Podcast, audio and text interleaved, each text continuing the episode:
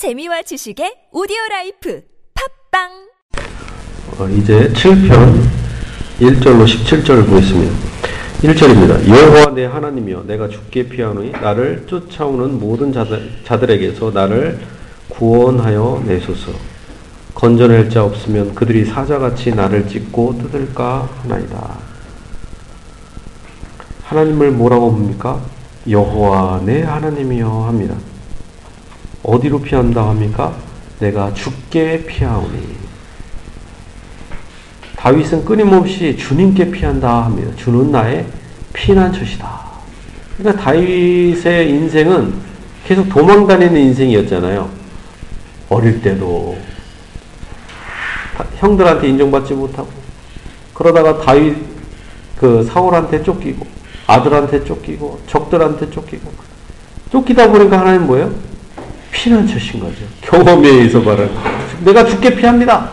알고 봤더니 주님밖에 없는 거죠. 피난처가 친구도 아니고 아들도 아니고 장인어른도 아니고 권력도 아니고 하나님밖에 없다.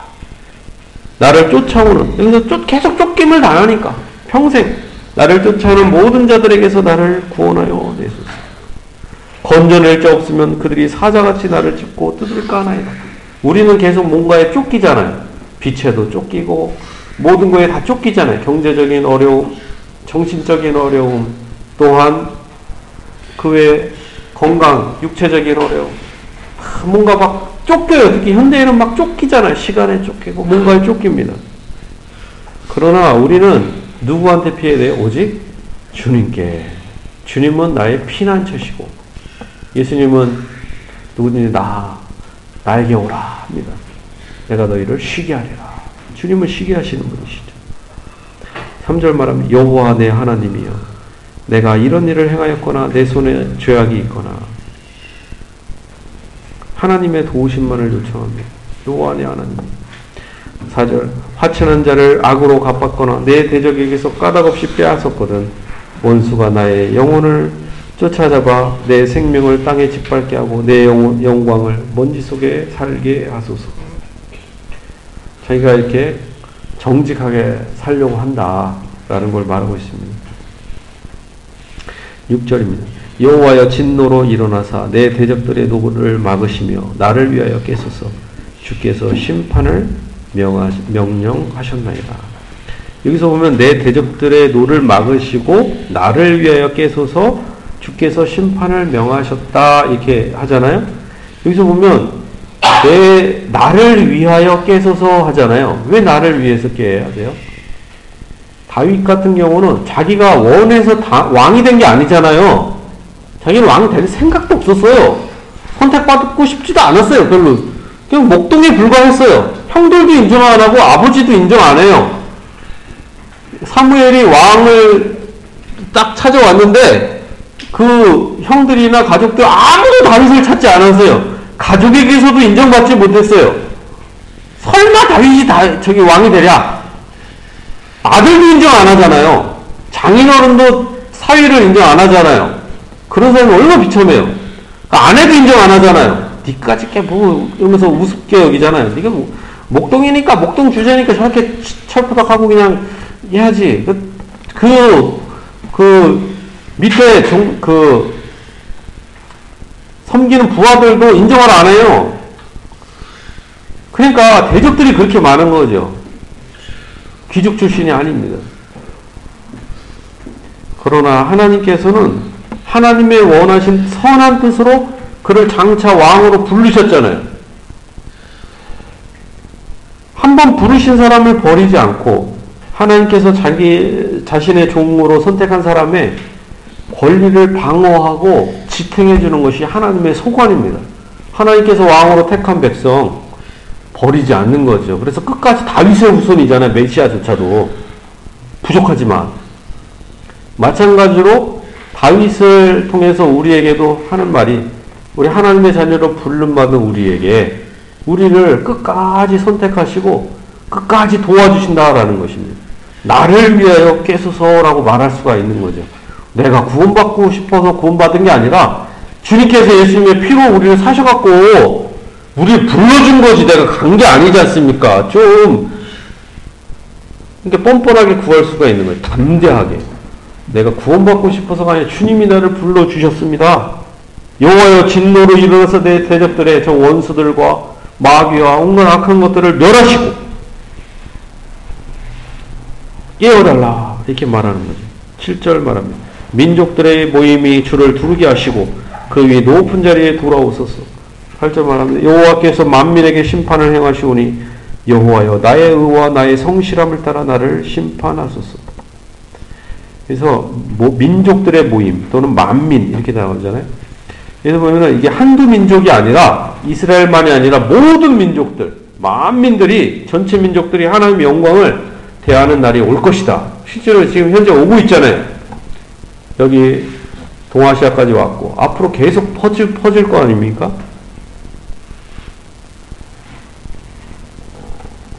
하나님께서는 이렇게 심판을 행하시고 하나님은 높은 자리에 올라오실 것입니다. 그러므로 우리가 하나님께 돌아갈 때는 하나님의 자비만이 필요하죠. 성도들이 유일하게 피난할 곳은 오직 하나님의 자비밖에 없는 겁니다. 이제 9절 말합니다. 악인의 악을 끊고 의인을 세우소서.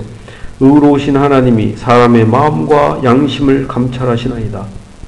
10절 나의 방패는 마음이 정직한 자를 구원하시는 하나님께 있도다. 11절 하나님은 의로우신 재판장이시며 매일 분노하시는 하나님이시로다. 여기서 보면 하나님은 어떤 분이에요? 심판하시는 하나님, 재판장이다. 악인들이 득세하고 온갖 거짓된 것이 득세합니다. 오늘날에 이게 문제가 되는 게 최근에 그게 되게 심해져요. 특히 이명박 정권 이래로 교회에 대한 세상의 편견이 엄청 세졌어요. 최근에도 어떤 교회가 또 한국교회 어떤 교회가 세상을 뭐랄까 실망시켰다랄까 뭐 그런 문구가 나왔잖아요. 어떤 큰 교회가 뭐 담임 목사 지금 세습했다 이런 식으로 상당히 부정적으로 딱 나와요. 그걸 딱 볼 때 지금 그러니까 세상은 교회에 대한 요구 수준이 엄청 높구나. 어쩌면 상식이라고 할 수 있죠.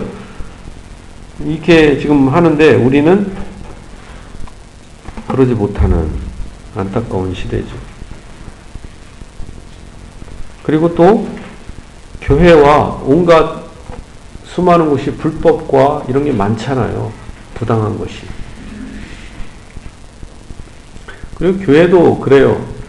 시간이 가면 점차점점 권력화돼가고 이게 어떤 장로의 직책, 목사의 직책 어떤 하면은 교회가 돈이 생기잖아요. 그리고 인원이 생기면 사람들이 교만해져요. 그러니까 사람들이 파벌을 이루고 이렇게 교회가 분리되는 것도 겁내지 않아요. 그러니까 교회가 이게 문제가 생기는 거죠. 교회가 부패합니다.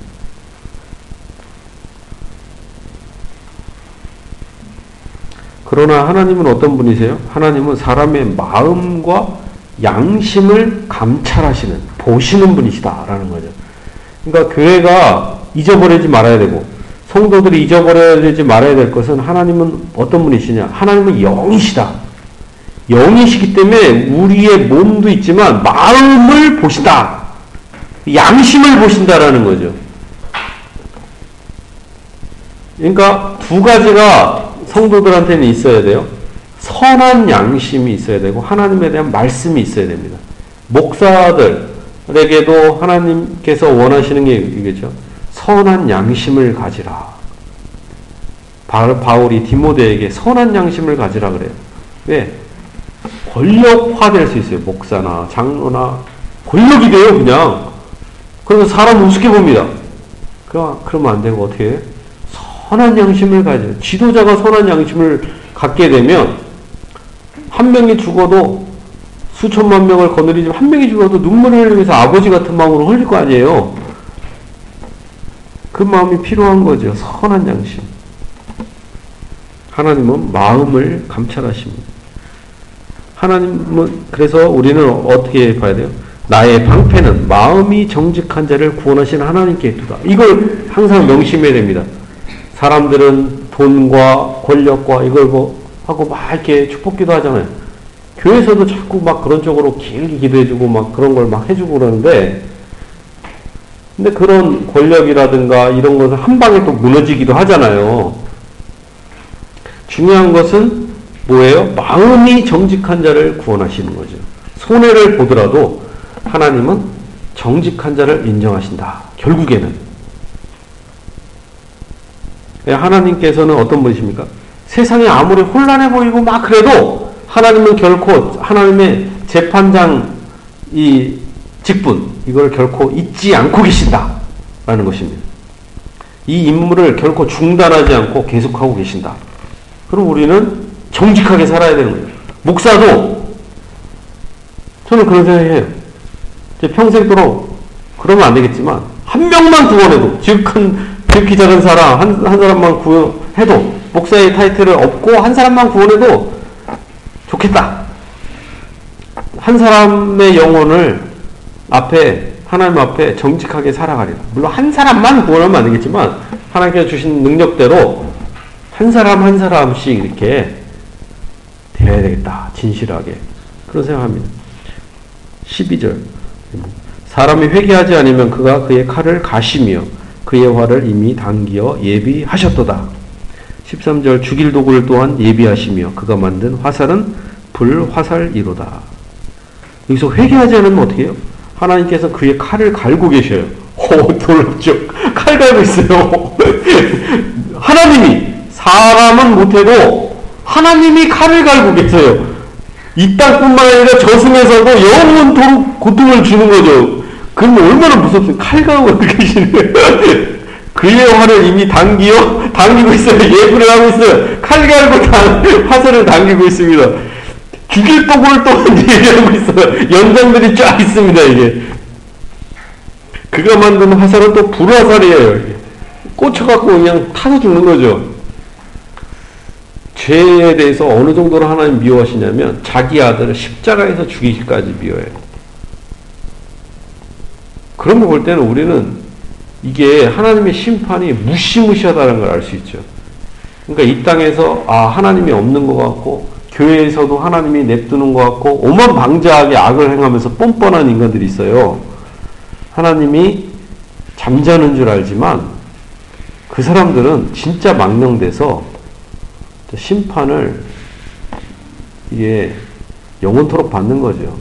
그러니까 이단의 괴수들이라든가 거짓 목자들은 진짜 양심에 화인 맞지 않으면 그렇게 할 수가 없는 거죠.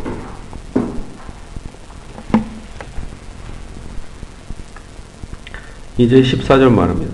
악인이 죄악을 낳으며 재앙을 베어 거짓을 낳도다. 악인이 죄악을 낳고 재앙을 베어 거짓을 낳았습니다. 15절. 그가 웅덩이를 파만드며 제가 만든 함정에 빠졌도다. 16절. 그의 재앙은 자기 머리로 돌아가고 그의 포악은 자기 정수리에 내리로다. 여기서 보면 죄악을 낳죠. 근데 이 사람이 웅덩이를 파서 만들었어요, 자기가. 그런데 결국엔 자기 함정에 자기가 빠져요. 하나님은 모르실 것이다, 다른 사람은 모를 것이다 이렇게 하지만, 쇼를 막 하고 거칠애를 하고 하지만 오히려 자기가 옥에 빠져서 죽는, 그것도 영원한 형벌을 받게 된다는 것입니다. 그러니까 우리가 하나님 앞에 얼마나 정직해야 되는가. 하나님은 정직을 사랑하시고 의를 사랑하신다라는 거죠. 칼빈이 가장 많이 악인들에 대한 평가를 쓸 때 뭐냐면 위선자라는 단어를 씁니다. 칼빈 주석이라든가 이게 위선자라는 단어를 엄청 증오해요. 반대로 이 의인들을 뭐라고 하면, 의인이라는 표현보다는 오히려 경건한 자, 하나님 앞에 신실한 자, 이 두 단어를 제일 많이 씁니다. 신실한 자. 그러니까 우리가 마음 중심이 신실해야 되는 거죠. 그때그때 달라요 하면 안 되는 것입니다. 하나님은 반드시 인과응보적인 심판을 해요. 안 보이는 것 같아요.